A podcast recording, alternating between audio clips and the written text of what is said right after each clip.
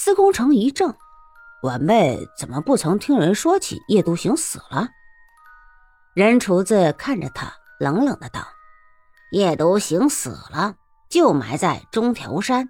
我老人家还亲自去过那姓叶的坟前。大老爷，你不信吗？”司空城连忙道：“不敢，不敢。”任厨子看了他一会儿，皱皱眉道：“怎么？我看你的意思，莫非是有意要去抄他的坟？”司空城正是有这个想法。不想被人厨子一眼看破，也不知道人厨子是什么意思，就不敢说话了。人厨子冷冷的道：“大老爷，您老人家最好是打消了这个念头。你若是敢去抄他的坟，那叶独行也是一个了不起的汉子。虽然平时独来独往，但江湖上的朋友的招子都是亮着的。人家姓叶的。”可真是了不起的角色，黑白两道，若是有人不找你麻烦，老子就是瞎了眼了。何况你小子真动了他的坟，老子眼里认得你是大官老爷，北京城里的逆鳞龙。但是这家伙，转眼瞧着菜刀，却没长眼睛，只怕也认不得你老人家。管他龙肉、人肉、猪肉、狗肉和兔子肉。好像切的薄片了，用来给老子下酒，倒也不会切不动吧？司空城一震，若是别人敢这么对他说话，司空城早就他妈的动手了。但眼前却是个武功绝高、真吃人肉的混世老魔头。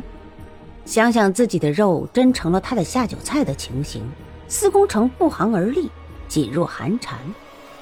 商千刀陪笑道。师傅，人家大老爷才懒得去。人厨子把菜刀插在腰间那根又脏又臭的腰带上，接住商千刀的话，冷冷的道：“他妈的，你闭嘴！大人说话，小孩子多什么事？”商千刀果然闭了嘴。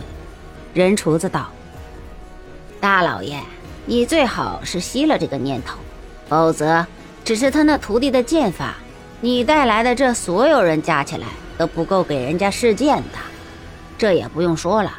还有，连金陵四杰那样的世家出身的人，居然都肯同花飞那色鬼一起为夜独行已守了十五年的墓，现在他们还在那里。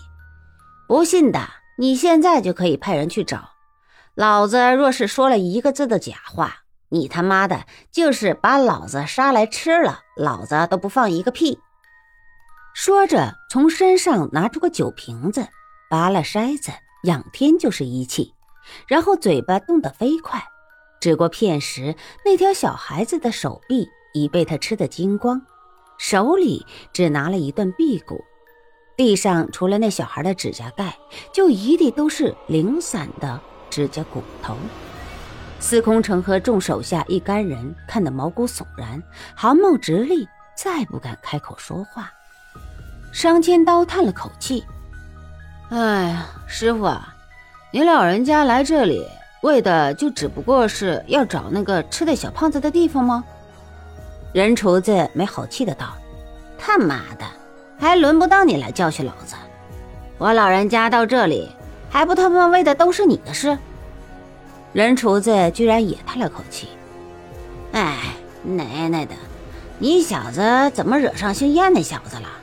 你就是杀了杜琪峰，老子都懒得管。但你真就以为自己是天下第一了？